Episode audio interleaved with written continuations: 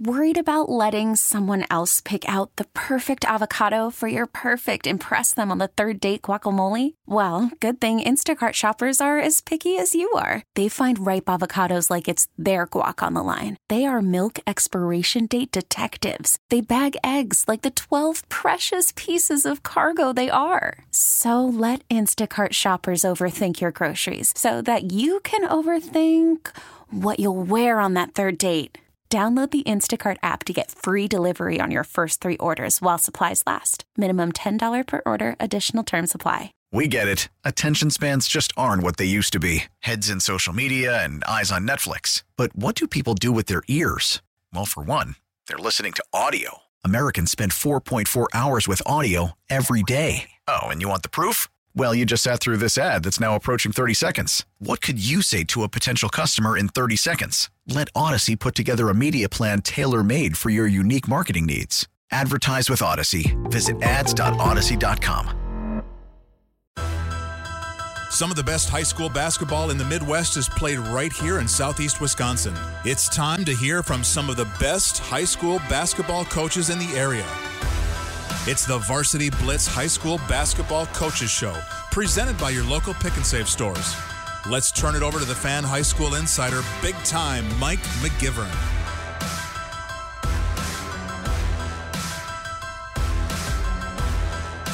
Welcome in. It is Steve Sparky Fifer with you here on the Varsity Blitz Basketball Coaches Show. And I am telling you, it's been a while since I've been in this chair. It's been a while since I've got to talk high school sports on these airwaves. And Mike McGivern out today. He'll be back uh, next week. So he turned the keys over to me, and I'm scared he was scared. To, I'm sure he was scared to death to turn it over, but that's all right. We have lots to talk about. Ty Mosler, former head basketball coach at Milwaukee South Division, retired now, enjoying life, I am sure. Talk to him for the first half hour of the show. Then we'll get to Mark Miller with sports.net. Talk to him uh, about uh, all the goings on. And uh, he's got a piece out a day ago. I think it was yesterday or Thursday about top players in the state of Wisconsin. So we'll talk about that. Current Electric Superhero of the Week, Lily McDonald, New Berlin Eisenhower to lead off the second hour. Jeff Lorenz, head women's basketball coach over at Bryant and Stratton in the second hour as well uh, as the UW Credit Union Team of the Week.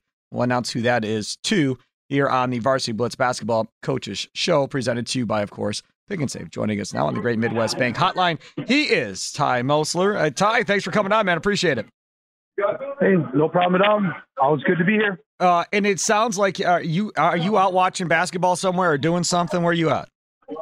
Yeah, I'm in a gym watching my seventh grade daughter play. Uh, pretty intense action over here. Pretty intense action in seventh grade. I understand. Yeah. Uh, okay. so yeah. first, so first things first. Um, I, I guess I mean having worked with McGivern for all, all these years, McGivern retired once, and I didn't believe that would actually hold. It didn't. He ended up coming back, obviously, with Paul Wallersheim uh, and coaching again. Uh, so h- how is it for you? Uh, and do you think you're actually done, done, or do you still have an itch? Um, I, I, I think I'm done, done. Uh, I, I don't foresee myself coming back. You never know how things change or what goes on in life, but um, um, I'm still the athletic director at South Division and, and really enjoy that part of it. Um, I, I haven't um, I haven't sat here and said, "Oh man, do I miss it so bad that I want to go back?" I mean, there's some things that uh, you kind of miss. I, I miss planning practice. I miss doing scouting reports, but uh, a lot of it I don't miss. So um, as of now, I, I don't foresee myself going back. I, I enjoy being the athletic director enough that that um, that takes up enough time.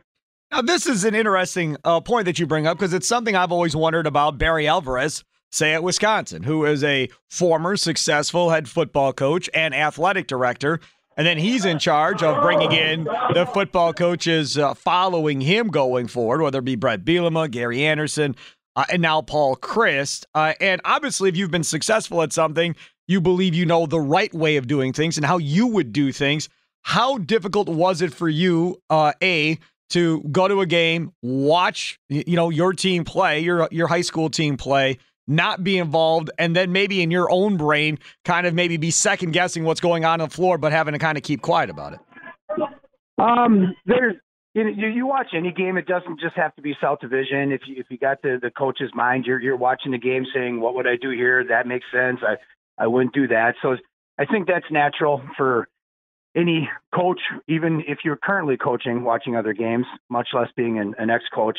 Um, so that that happens at, at any game for me. Uh, you know, watching it and trying to think about you know what you would you do in that situation, those type of things. Um, as far as watching South Division, um, it's weird. Um, it, it's worn off a little bit. Um, you know, I still know the kids. I don't know them as well because of you know we had the year off with sure. COVID um, last year where we didn't get to play. So you, some of the kids are are new to South or new to the program. You don't know as well.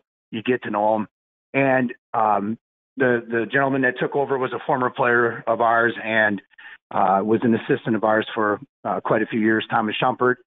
And so I, you know, I've known him since he was 14 years old. So, um, you know, I'm invested in the fact that it's still the school that I work for, and, and um, I have pride in, and want to see him do well. So that again, it, it was weird in the beginning. It's still a little bit weird from watching him from time to time, uh, but I'm guessing that kind of wears off as as it goes along. But I'll always have pride in wanting to see South do well because uh, my employer, right? And um, and and and that's for every sport. You know, I want to see all the sports do well, but uh, boys basketball is a little bit different. So. It, like I said, I, I just the, the best word is weird. It's it's it's a little weird.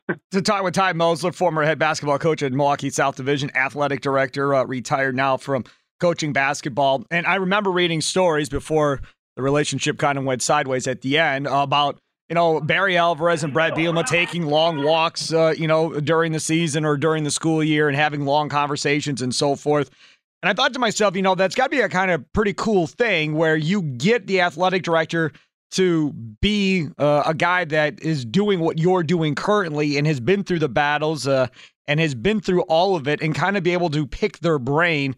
Uh, how much has your brain been picked uh, since stepping away? Uh, me, me and Thomas talk from time to time. It, he'll have questions from here and there. I, I don't go to all the practices. In fact, I try not to pop my head in there at all because um, I think Thomas needs to be able to grow on his own and not constantly look over his shoulder, wondering what I'm thinking or what I would do. Um, our, our, JV coach uh, has been with us for um, 9, 10, 11 years, Derek Portalatin. He's very experienced. And, um, you know, Thomas has him to lean on a little bit.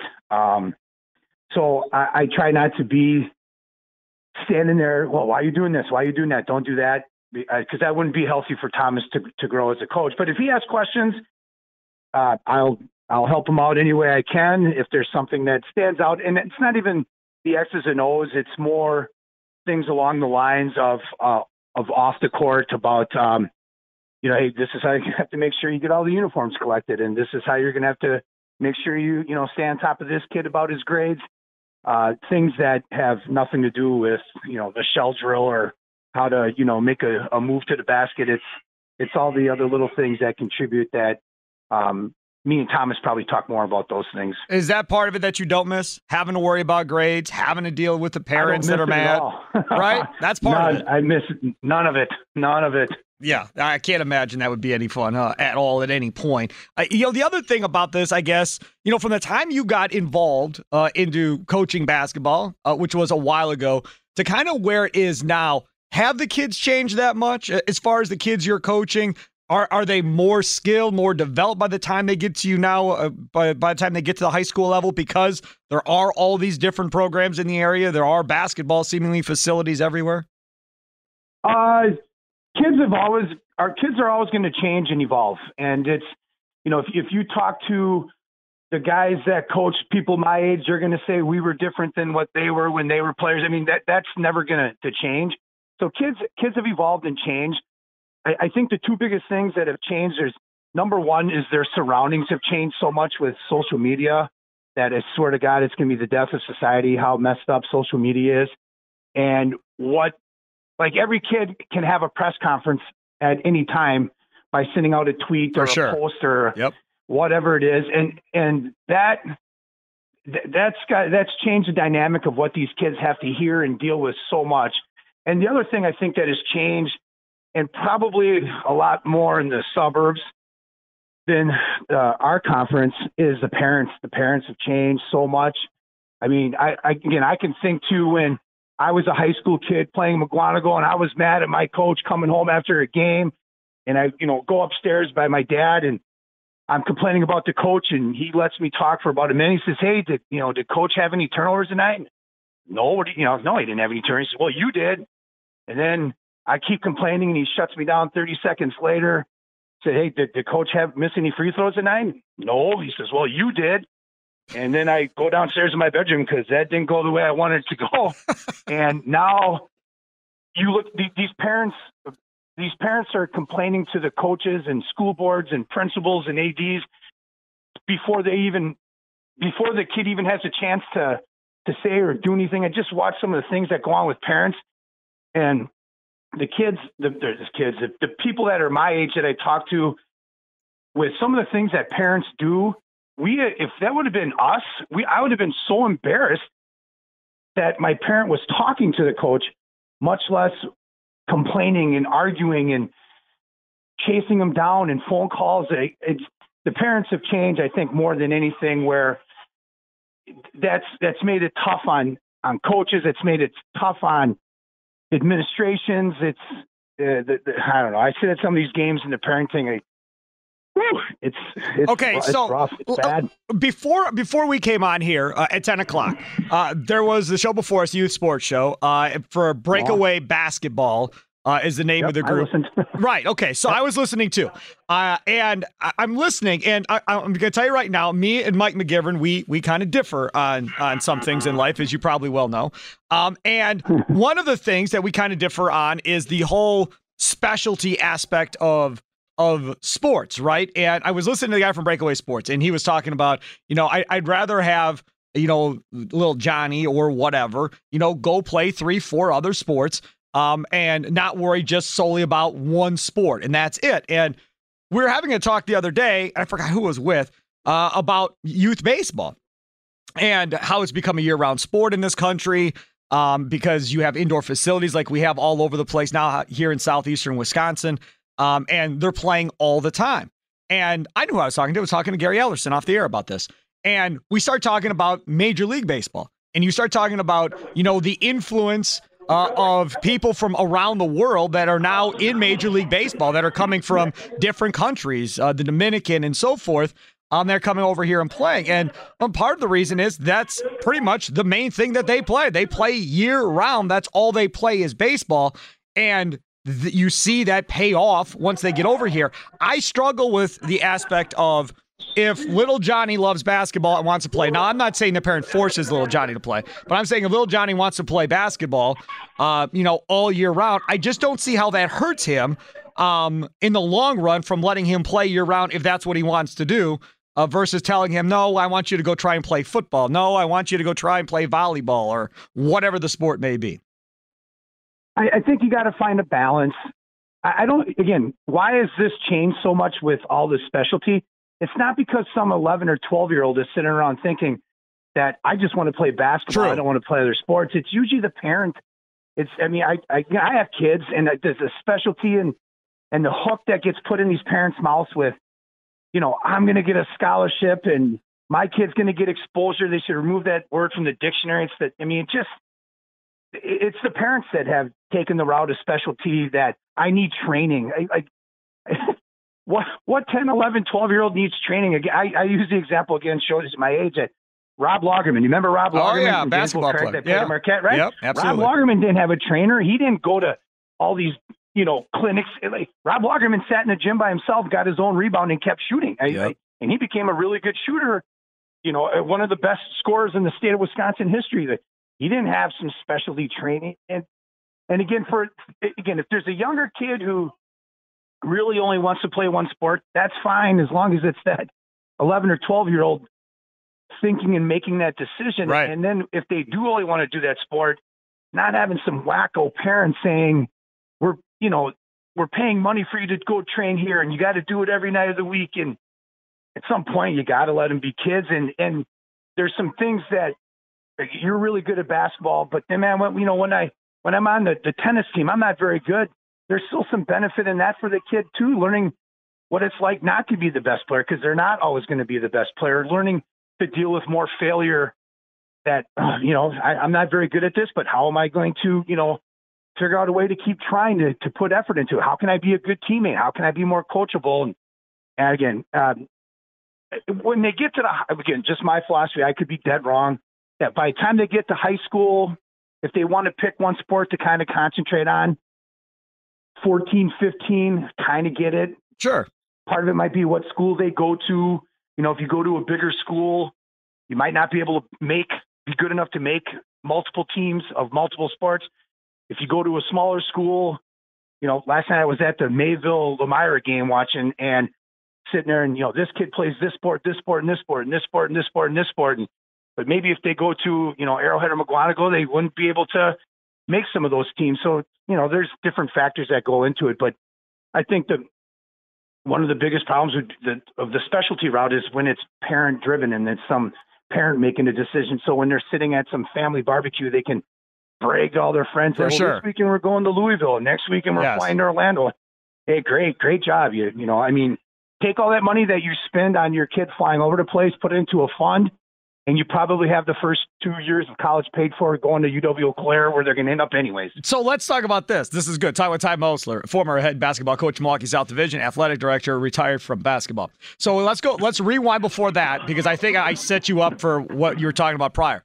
These, uh, as you call them, wacko parents uh, that are yelling and screaming and carrying on at coaches, athletic directors, and everything else about, uh, you know, little Johnny not playing or whatever the case may be. How much of that do you think is driven because there are so many different uh, of these organizations out there that if you don't make this team, you can, you know, go make another team or go make some other team if you get cut two or three times. But eventually you'll find a place where you'll get to play. And then because you're playing well there, assume that you're going to play well at your next stop once you get to high school. And then when you're not good enough, that's when the parents lose their mind.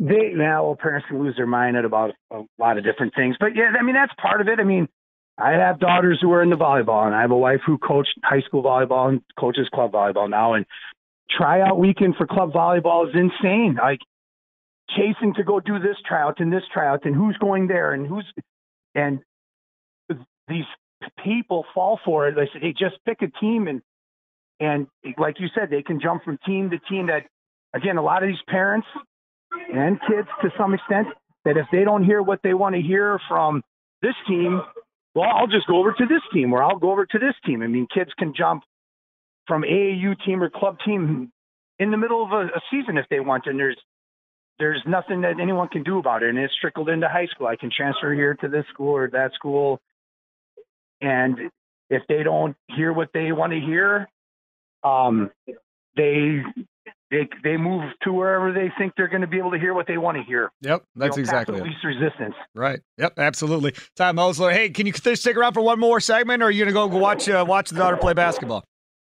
no, no, I, I can stick around for one more. All right, I man. can do. I, I don't want to screw this up and take away from you watching your daughter play basketball. So, all right. No, no, no, right. no, no. I'm fine. All right, hold on one second. There he is, Ty Mosler, uh, former head basketball coach at Milwaukee South Division, athletic director there. Now we'll talk about some City League basketball and how things apparently have changed.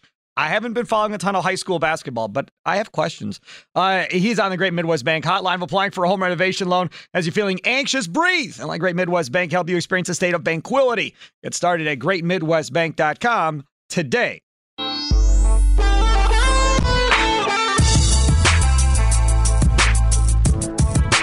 Welcome back, Varsity Blitz Basketball Coaches Show.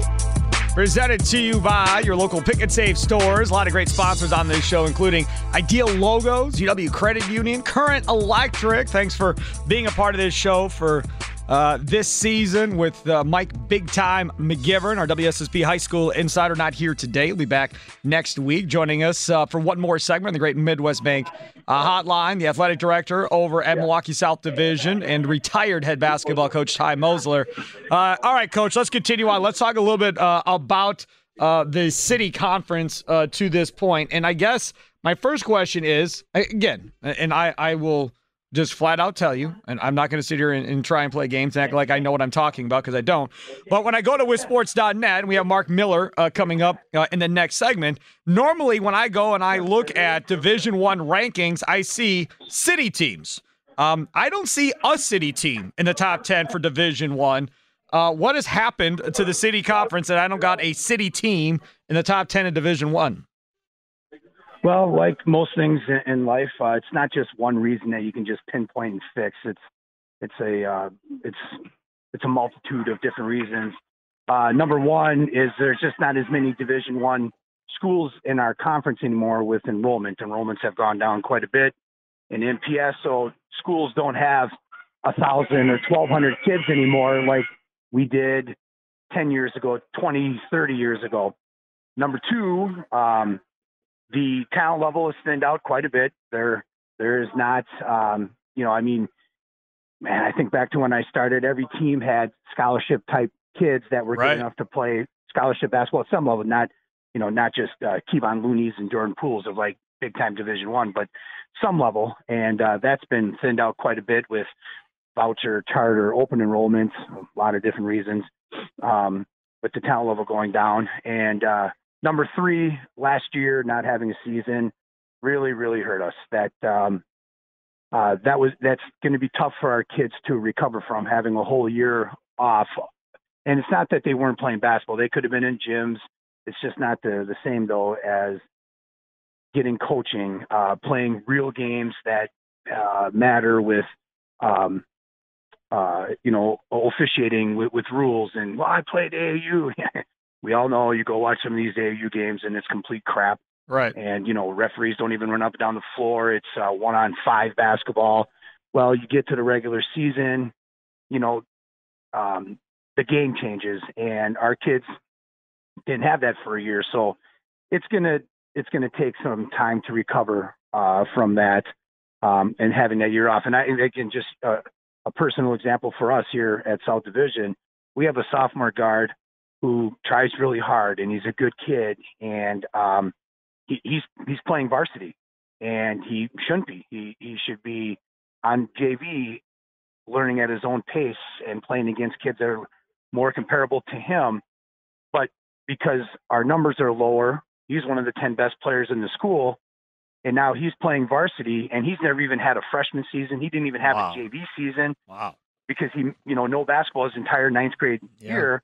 And now as a 10th grader, he's trying to play varsity basketball and he has no, you know, he's had no prior experience of what high school season is like, the daily grind of going to practice, of um, getting coaching every single day. So, um, you know, and, and that's going to take some time to catch up. So again, I, I think there's, again, there's there's quite a few different reasons that have fed into why the the city is struggling this year. It's not just one thing. If it's just one thing, you know, try to go fix that one thing, but it's it's quite a few different things that I again that this is what I think. I mean, you know, so Ty, have a different opinion, but so how? I mean, when we start talking about these kids not playing in MPS um, and going to other schools, I mean, are we talking about that they're living with inside the MPS, you know, boundaries, but they're going to play out in the suburbs essentially and are getting bussed out there to play, or what's happening? Yeah, that's part of it. I mean, that that's going on. There's kids that live in the city but go to non Milwaukee schools. Um, you know, or you know, more people are, are moving. You know, um, I remember again, and this is this, this didn't did not just all of a sudden start happening. I remember, uh, I don't know, six seven years ago, we played Brookfield Central in the regional final, and at the end of the game, one of our players and one of their players went home together because they both lived off of 70th and Congress. But one, oh you know, took a, a school bus to go out to Brookfield Central, and one, you know, went to South Division, and they were both City of Milwaukee kids, but you know, going in completely two different directions. Um, so, you know, it's kind of been going on, but again, you know, the, the world changes and evolves and people move and, um, you, you have a lot of different players at, at different schools that are City of Milwaukee that never had as many City of Milwaukee kids before, um, private schools or public schools. So, talking with Ty Mosler, uh, athletic director, Milwaukee South Division, retired uh, head basketball coach. So if that's happening there, then what's happening on the football side? Because for so long, basketball has always been more competitive and ahead of football in, in the city conference. How has that uh, affected football then? Has it at all? Oh, yeah, it has. Um, you know, you hear the saying all the time, and you hear it because it's true that football is a numbers game. Yep. And the more bodies that you can have, the better off you're going to be because the number of bodies you need to get through a football season so, you know, you don't have to be a, a great mathematician that if you have 60 bodies to get through a football season, it's going to be a lot easier for terms of health and safety. And, you know, the more kids you have, the better chance that a few of them might be athletic enough to be a very good football player compared to a team that struts out 20 kids every week where a few get dinged up and there's this concussion or, yep. you know, you're starting to struggle with numbers and you don't have as many athletic bodies uh, to be able to to compete. So, uh, you know, football that that that's a numbers game. Um, you know, and and two with football, it's always going to be, you know, it, it's a it's a sport that you have to be able to learn a certain base of fundamentals, like just how to protect yourself in the game of football. That if you're getting a ninth grader who's never played youth football, they don't even know how to protect themselves or know where to look to see where they might be just getting trucked by someone, you know, some guard pulling and they're going to, you know, knock your block off that they don't even know to look to be able to protect themselves. So that that that contributed to a lot of our kids. I know, again, speaking personally for South Division, when we're you know doing sign up, you know, we're getting kids that don't have any playing experience, and our coaches are teaching them the game for the first time, and now they're also trying to play against bigger, stronger kids that they're not playing against kids that their own age, own weight, own size. So Ty, I mean, out in the suburbs, you've got these these schools, especially these these suburbs where there's one high school in a town, and you've got these feeder programs, and the coaches are kind of having say of how the, the the feeder programs are running, and they're running their stuff, whether it be basketball or football. That really is something that you all don't have as much of, right? No, barely any, very very little of it, and even if there's a feeder program that goes that is in Milwaukee, and you know, again, the, the the Bayview Redcats were started. Right. I mean, years and years and years ago. Yep. A kid goes through that program. There's no guarantee that that kid's going to Bayview High School. Those kids could get, you know, moved and go to whatever school. Where, you know, in most cases, the Franklin Youth Program, the Muskego Youth Program, those kids when they're going through that youth program, they're going to end up at Franklin High School, Muskego High School.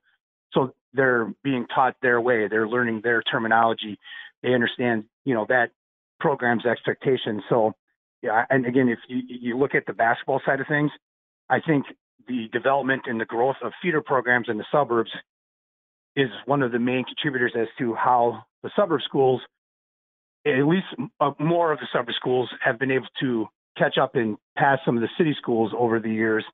Um, and again, you know, this this started 20, 25 years ago. This isn't something right. that just started right now. That when you know the Kimberlys and Neenahs, you know, all over the state have their kids just playing more and more, you know, um, learning, uh, more organized. It's going to allow them to make up for some things that they might not have athletically or some things that they were, you know, born with or, you know, natural gifts. You know, talking with Ty Mosler, athletic director at uh, Milwaukee South Division, of course, a retired head basketball coach. Do you think, from a basketball side, this is just a blip for a year or two? Um, once we get further away from this COVID thing and having that missed season, that you guys rebound and get back to where you were? I hope so. I, I, think, um, I think some programs will. Uh, you know, there. I think there there'll always be the haves and have-nots, and this might have divided it a little bit more within our own conference. But um, you know, the the teams that um, generally been pretty good. You know, King, Riverside, um, Washington, Vincent, Hamilton. I, I think that they they recover um, at some point. Uh, whether or not they ever recover to the same level that they were at in the heydays of the 80s and 90s and 2000s, maybe maybe not to be determined. But uh, I think some of the schools will eventually catch up and, and get back to being you know good programs. Uh, I know this is a basketball show, but I'm going to ask you a football question since you're an athletic director. Yeah. Okay. Um, I, have sure. been saying this on the radio for probably five years, if not longer than that. Um, and I want to get an AD's perspective on this. If uh, it came to the point where uh, the WIAA said, "Look, hey, you guys are you guys aren't on the same level necessarily as everybody else uh, at the Division One level. Would you be open to going to Division Two or Division Three in football?" Would you think that would have support within the city for football? Um, I, I, I, yeah, probably. I would think so. Um, I know some things like that have been brought up with the uh, WFCA. Um, I, and I remember hearing Wade Labecki talk about it a few times with, um, and again, I'm not 100% certain because, you know, of, of the football side of things, right. but that there was a formula about uh, some schools, again, starting with, you know, the MPS schools, um, and depending on how the enrollment works, being able to go to a different level than what their actual enrollment number is. If that got any, you know, again, Wade Labecki's retired, so I don't know how much talk or you know um, movement they were able to make on that, but um, uh, I, I know that that was thrown around possibly as an idea. Uh, does that get talked about more in the future? I don't know. Maybe, I see. maybe not. Don't I mean, know. for me, Sure. For me, Ty, it's simple. Like, forget the enrollment, forget how many kids are in these schools. Like, I don't even care. For me, it's about the competitive aspect. And I think if city football was more competitive and won more games against some of these other schools, I think that would draw more kids in to want to play and give it an opportunity. And then you could put a rule in that says, okay, look, if you win, you know, if you win Division two, two or three years in a row and you're champions, then we're going to have to move you up to Division one. And then rightfully so, fine. I'm, I'm good with that. But let these kids have some success uh, and build on those successes going forward. I don't know. I, it's always been a thing that's No, bothered me. I totally me. agree with you. Yeah. Nope, I totally agree with you. I, I also, again, just my personal like, thought on it was, is I agree with what you said earlier. Like, who cares how many kids go to your school? So, for example, for us, if we have 800 kids in our building, but 780 of them don't want to play football, Right. who, who it doesn't mean anything. That what division you're on could go off of an average of how many kids you've had out for your sport Correct. And make that more comparable. That Yes. if you average 25 kids out over a three, four, or five year window, then you're put into a division that of similar teams that have the same type of numbers that are going out for football. Not we have 25 kids out and we're looking across the sideline and they have 90. Yes. But you know that's not good for either side. That's not Yep. good for either team. Totally agree with you. Uh, He is Ty Mosler, former head basketball coach at Milwaukee South Division, now retired, but still the AD. I will let you get back to watching your daughter's basketball game. I am sorry I took you away for this long. No, they're getting smoked, so I'm not overly worried about it. All right, coach. Be good, man. Take care. Yep. Take care. Thank you. There he is, Ty Mosler on the Great Midwest Bank hotline. Of apply for home renovation loan as you're feeling anxious. Breathe like Great Midwest Bank. Help you experience a state of tranquility. Get started at greatmidwestbank.com today. Up next, one of my favorites, Mark Miller wissports.net. Joins us here on the Varsity Blitz High School Basketball Coaches Show, presented by your local pick and save stores here on a fan. We get it. Attention spans just aren't what they used to be heads in social media and eyes on Netflix. But what do people do with their ears? Well, for one, they're listening to audio. Americans spend 4.4 hours with audio every day. Oh, and you want the proof? Well, you just sat through this ad that's now approaching 30 seconds. What could you say to a potential customer in 30 seconds? Let Audacy put together a media plan tailor made for your unique marketing needs. Advertise with Audacy. Visit ads.audacy.com.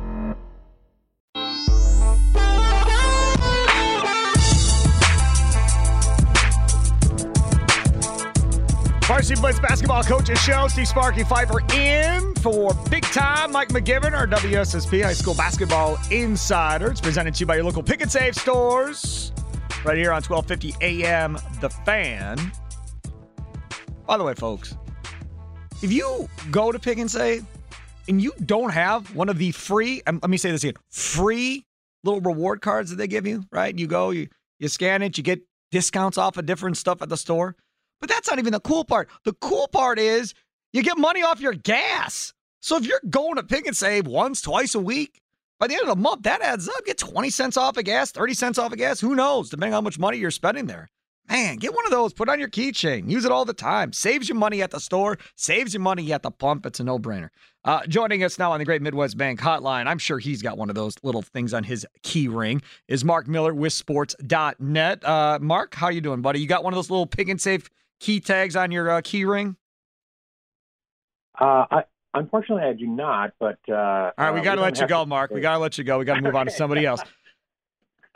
Come on. Uh, no, we have uh, Metro Markets here in, in Sun Prairie where I live. So, Same thing. Uh, Same thing. Don't they have them? Aren't Oh. they owned by Kroger too, Metro Market? I think they are actually. Yeah. and they uh, they do have them. Yeah. Uh, so I, I guess I I guess I'm I was mistaken. Yeah. Um, go get you one. Put it on your key ring. Save some. Save some money on gas. I'm telling you. There you go. You, you got to do it. Uh, uh, Mark, it's been a long time since you and I have talked. Um, and I, I just had Ty Mosler on for the first half hour, the uh, retired head coach at Milwaukee South Division, of course, uh, athletic director there now. And that was a lot of fun. Um, and in the last segment, we talked about the city conference, and I pulled up because I'm not, I mean, I don't follow high school sports nearly as much as I used to. And I, I pulled up to look at, of course, wissports.net, uh, top 10s for each division. Saw no city schools in the top 10. uh, and was shocked and amazed by that fact and, and brought it up to him. And he said that uh, part of what really kind of hurt them a little bit is not having uh, games because of COVID for that one whole year. Uh, and then obviously losing kids uh, to the suburbs as well. Uh, what's your take kind of on what the city conference has looked like this year so far in basketball? Yeah, I, I, I would definitely agree with Ty on both those uh, um, you know comments. Uh, so you know they're they're they're a year behind and they're playing catch up, um, and you know it's always hard to do that. Uh, it takes a while for that to take place. It's like a, a coach coming into a, a college program and and needing some time to establish his style and and you know get his players and all that kind of stuff. So um, having said that, though, there, it's not like there's not good teams in the conference. It's just that I think the depth and, and, and just getting each of the of the programs kind of on a competitive level again uh, is going to take some time. So um, hopefully that it'll come sooner than later. Um, but you know, as we stand now, uh, I'm just looking at the standings myself, and uh, Tech and North and Washington are unbeaten in conference play. But but between those three teams, they have 13 non-league losses. So you can see that right now, uh, you know, they're behind the, the, the um, Greater Metro and the North Shore and the Southeast and the Metro Classic and some of those conferences. So in the Milwaukee area, so uh, it's going to take a little bit for them to to, to catch up. We we look at uh, the the rankings and just staying here in southeastern Wisconsin. Uh, Arrowhead comes in at ten with four losses, still uh, made it into that top ten. As has Waukesha South, they're eleven and four. Arrowhead uh, nine and four. Uh, how did they get themselves up into that top ten after being unranked? Well, you know they're the they're the top two teams in the Classic Eight conference at this point. So um, you know if you look at their losses, they've come to really good teams. Obviously, um, they each have star players. Um, they have pretty decent depth and size. So um, I think both those teams uh, are you know are among the top ten. But uh, you know clearly, I think. They're they're not you know in the top five, um, and and part of that is because their consistency. You know they've lost some games that that kind of uh, maybe scratch your head a little bit, but you know that's high school basketball. That's dealing with uh, with high school players and having a 24 game season. You're going to have some ups and downs. So um, you know, the teams that I that I've seen this year that I've been most impressed with uh, probably w- would be uh, De Pere, Menomonee Falls, Eau Claire Memorial uh, Brookfield Central, and then up in the Fox Valley area, both Neenah and Appleton East are having really good years.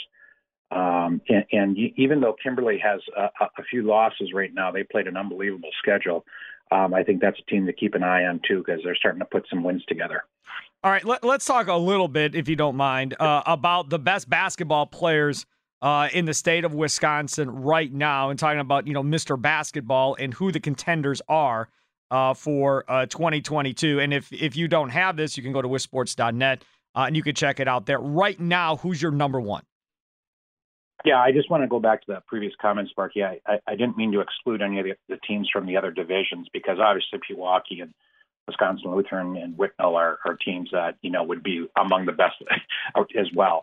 Um, as far as Mr. Basketball, I actually uh, wrote an article about that on WisSports this week. Right. You know, I usually try to do that, you know, uh, about you know, a little over halfway through the season to, to let the players uh, kind of, you know, sort themselves out a little bit and show, you know, what what they're doing in terms of this season. And and you know, I, I wrote about five guys that are kind of the favorites right now, um, and then a few other guys that you know maybe with a late push could also get into the mix. But um, at this point, uh, I think the favorites to win it uh, would be um, Andrew Rohde and Seth Trimble uh, both from the Milwaukee area with Rohde at Brook Central and Seth at Menomonee Falls.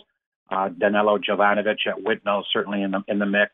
Um, Jackson Paveletzke of Kimberly, and then I think Luke Haertle from Lake Country Lutheran is another guy that you know is going to be in the mix. So those five guys, um, you know, are, are really close right now. I, I can't remember a, a race for Mr. Basketball in recent years, anyway, uh, that has been this close between multiple players. Sometimes it's between one or two guys. But here we have, you know, three, four, five guys that are really making a strong push and, and in, in any other year possibly could win the award. But of course, you only can pick one. And, uh, you know, I, I think Seth's performance last night, um, you know, with 37 and a win over Brook Central, and then his showing last Saturday, uh, I, I watched him score 35 and, and a win over a Totino Grace team out of the Twin Cities that has three Division One kids, one going to Iowa State, and another the top ranked junior in the uh, in the state of Minnesota. So he's really been playing exceptionally well. Uh, of course, he's going to North Carolina. Uh, Andrew Rohde has had a great season, and and so has Danilo. Uh, you know, Whitnall's had a really really good year, um, and and he's just been really consistent. And at six six eight, you know, he can hurt you in a lot of different ways with his ability to score, rebound, defend. Um, so it, it's a tight race. We'll we'll have to see, you know, how it comes down. You know, the the voting for that actually happens after regional week. So, you know, they got a good month or so here to, to kind of push their teams and their individual showings uh, forward.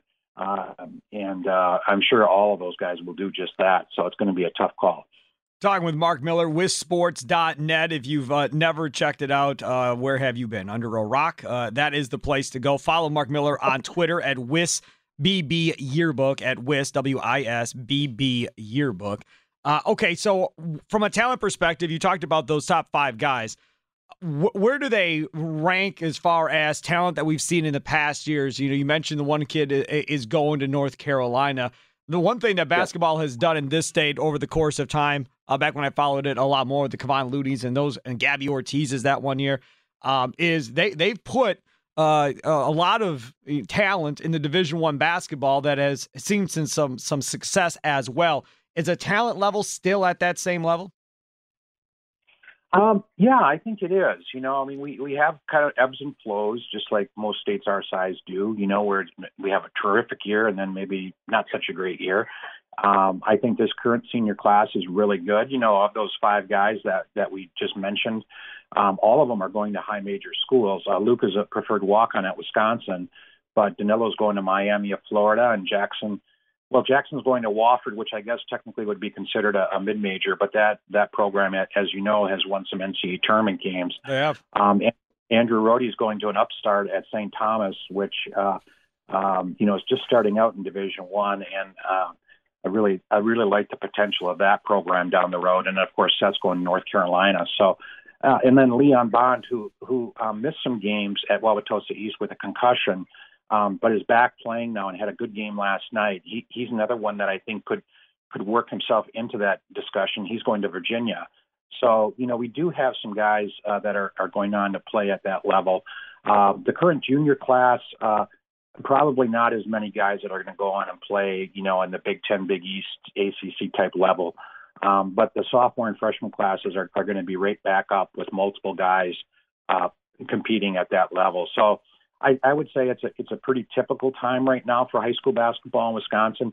You know, a few years back we had uh, um, uh, just a plethora of, of big guys that were high major kids.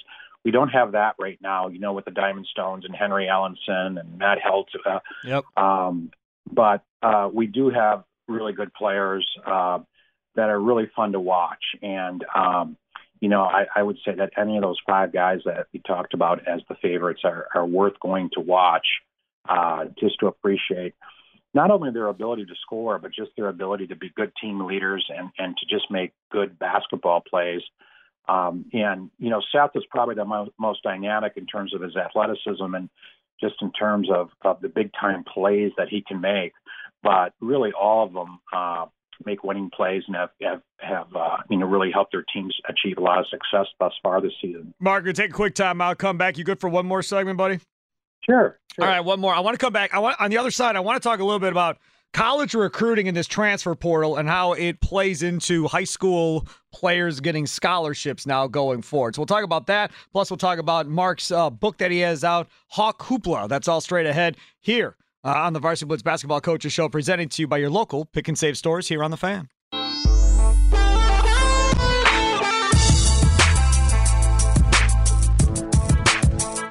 Blitz Basketball Coaches Show, presented to you by your local pick and save stores here on 1250 AM. The Fan. Of course, thanks to our other great sponsors, Ideal Logos, Current Electric, uh, and our Current Electric Superhero of the Week comes up uh, to lead off the next hour of the show. Of course, UW Credit Union Team of the Week uh, comes up uh, in about uh, 40 minutes from right now. Joining us for one more segment He's our guy, Mark Miller, wissports.net on the Great Midwest Bank hotline.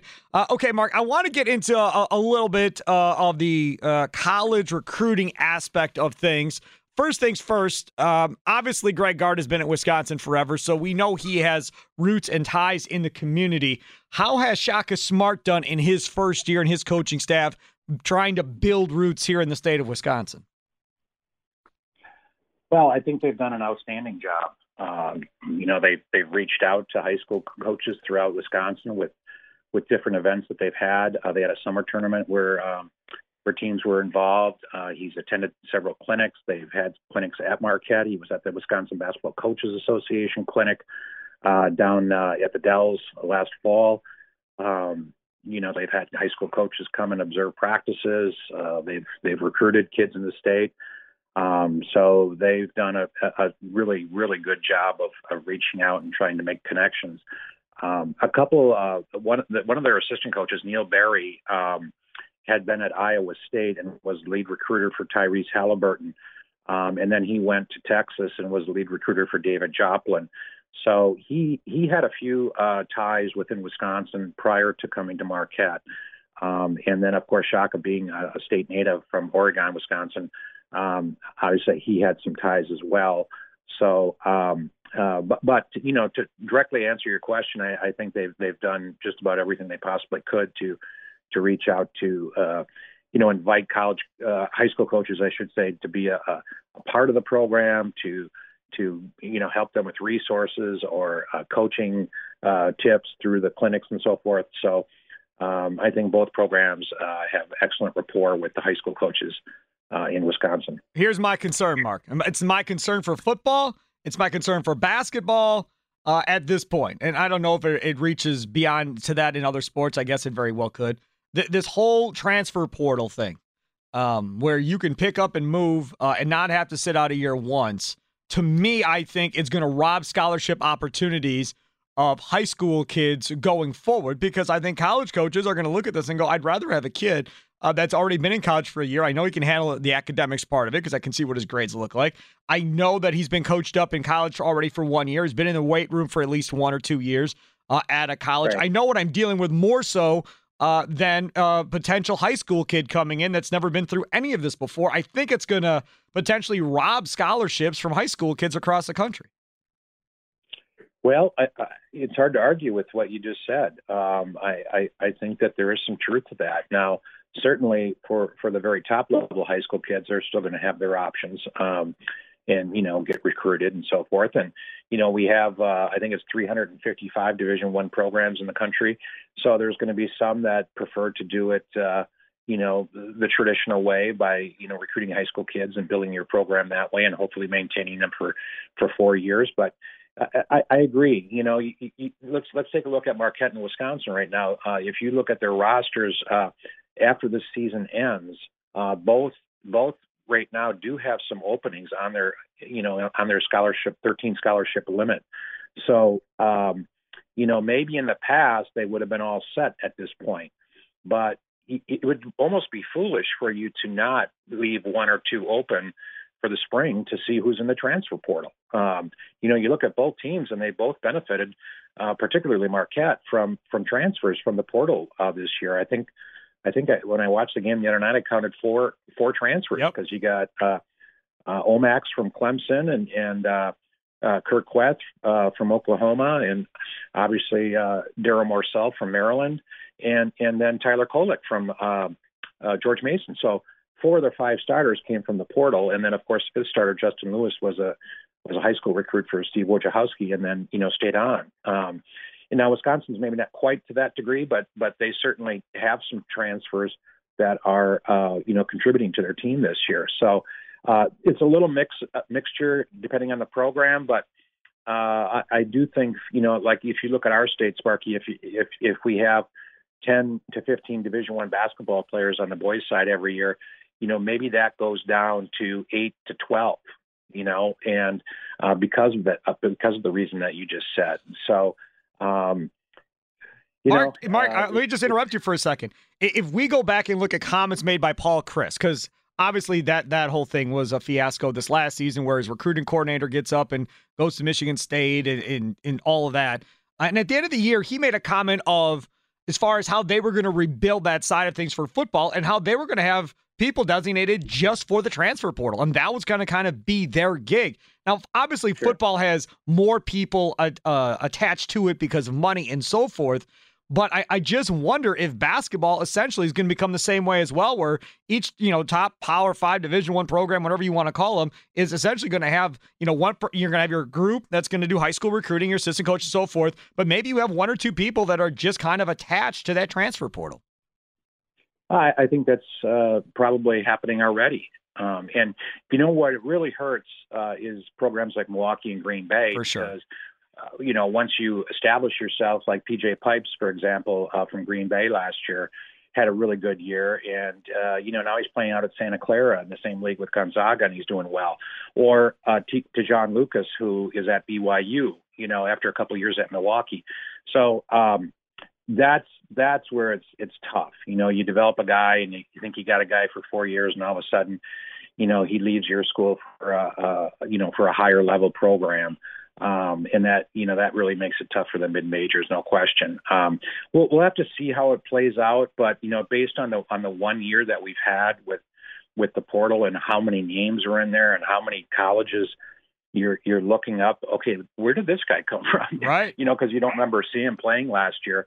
Um, you know, if, if it continues to be this, and you know, college coaches call it the wild wild west, and it it kind of is that way. You know, and the other thing that we haven't even talked about is you know what about what about those programs uh, and i'm sure they're out there that are whispering to kids hey if you're unhappy with your role we'll take you at our no place if doubt. you want to go in the transfer part yeah so no doubt uh it's it it's uh you know it gives it gives college kids a lot more freedom obviously um i guess that's the plus side but the downside is it's it can lead to a lot of questionable tactics and and and like you said to begin this discussion, just you know maybe more limited options for high school kids. Uh, we're going to talk to our current electric superhero of the week, Lily McDonald, New Berlin Eisenhower, uh, coming up uh, after we talk to Mark Miller. I have two left for you. Uh, the second one is going to, I want you to promote your book that you've got out there, Hawk Hoopla. But before I get to that, uh, one more. Uh, Baldwin J- Jr. at Milwaukee.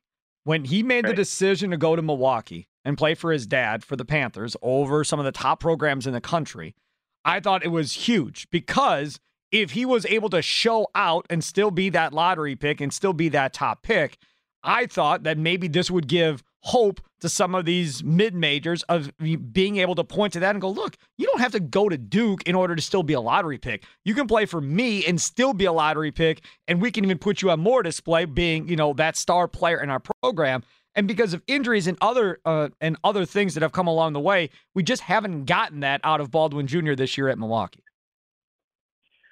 No, no, you just haven't, uh, and it's unfortunate. But you know, um, I just looked at the mock drafts the other day, and he's still, you know, a lottery pick. So, um, despite the fact that you know he's battled injuries like you mentioned all year, and uh, but when he has played, it has it hasn't been, uh, you know, overly productive. Um, and you know that's a concern. But when you see Patrick play, and when he's healthy, uh, you know his his ability just shines through almost immediately. So, um, you know, I, I the injuries are kind of a, a, concern though, Sparky, because you know he missed all of last year as well. Correct. I think he played. I think he played one high school game and then he got hurt uh, and missed the rest of the season. Um, so, you know, with a young kid like that, you just you want him to get healed up, obviously, and he's got tremendous talent. He's a great great young man, uh, just in you know terms of his on court and off court uh, demeanor and his uh, just how he handles himself. Uh, so you know he's got all those pluses going for him. But you know uh, in the NBA, the NFL, you know Major League Baseball, those are businesses. So if there's an injury concern, um, you know sometimes that that really can be a red flag. And let's hope let's hope that won't be the case with Patrick, and you know maybe he can get healthy here and, and make a late run with Milwaukee. But you know, to date, right now, it hasn't hasn't worked out quite the way they they had hoped. But you know, at the same time, had he gone to Duke, you know, would it would it be any different? I don't know. I mean, with the injuries and so forth, um, you know, it's hard it's hard to really project how he would have done there if he if he was injured. He probably would have similar stats to what he has now at Milwaukee. Tell me about your book, Hawk Hoopla. Uh, what that's all about and where people can get it. Yeah. So when the pandemic started last year, I had a lot of time because we had no spring AAU, we had no state tournament in 2020.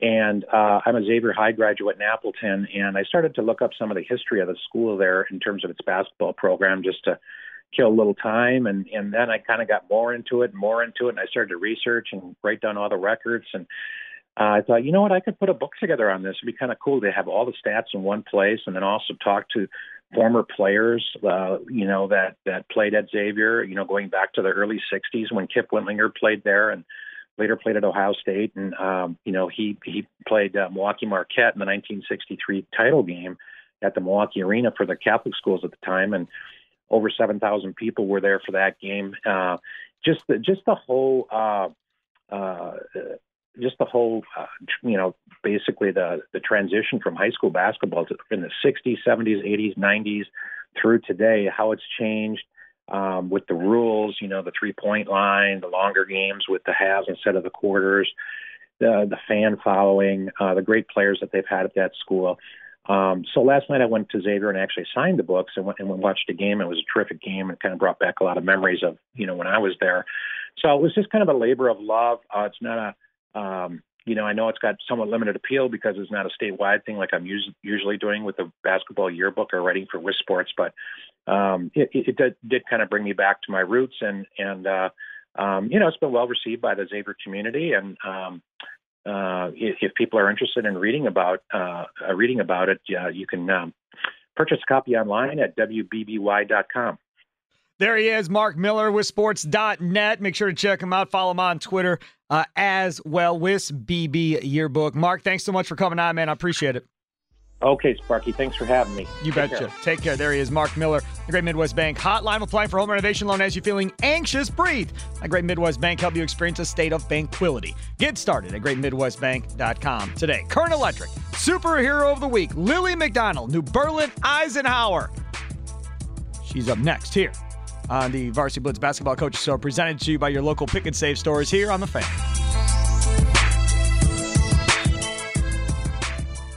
We get it. Attention spans just aren't what they used to be heads in social media and eyes on Netflix. But what do people do with their ears?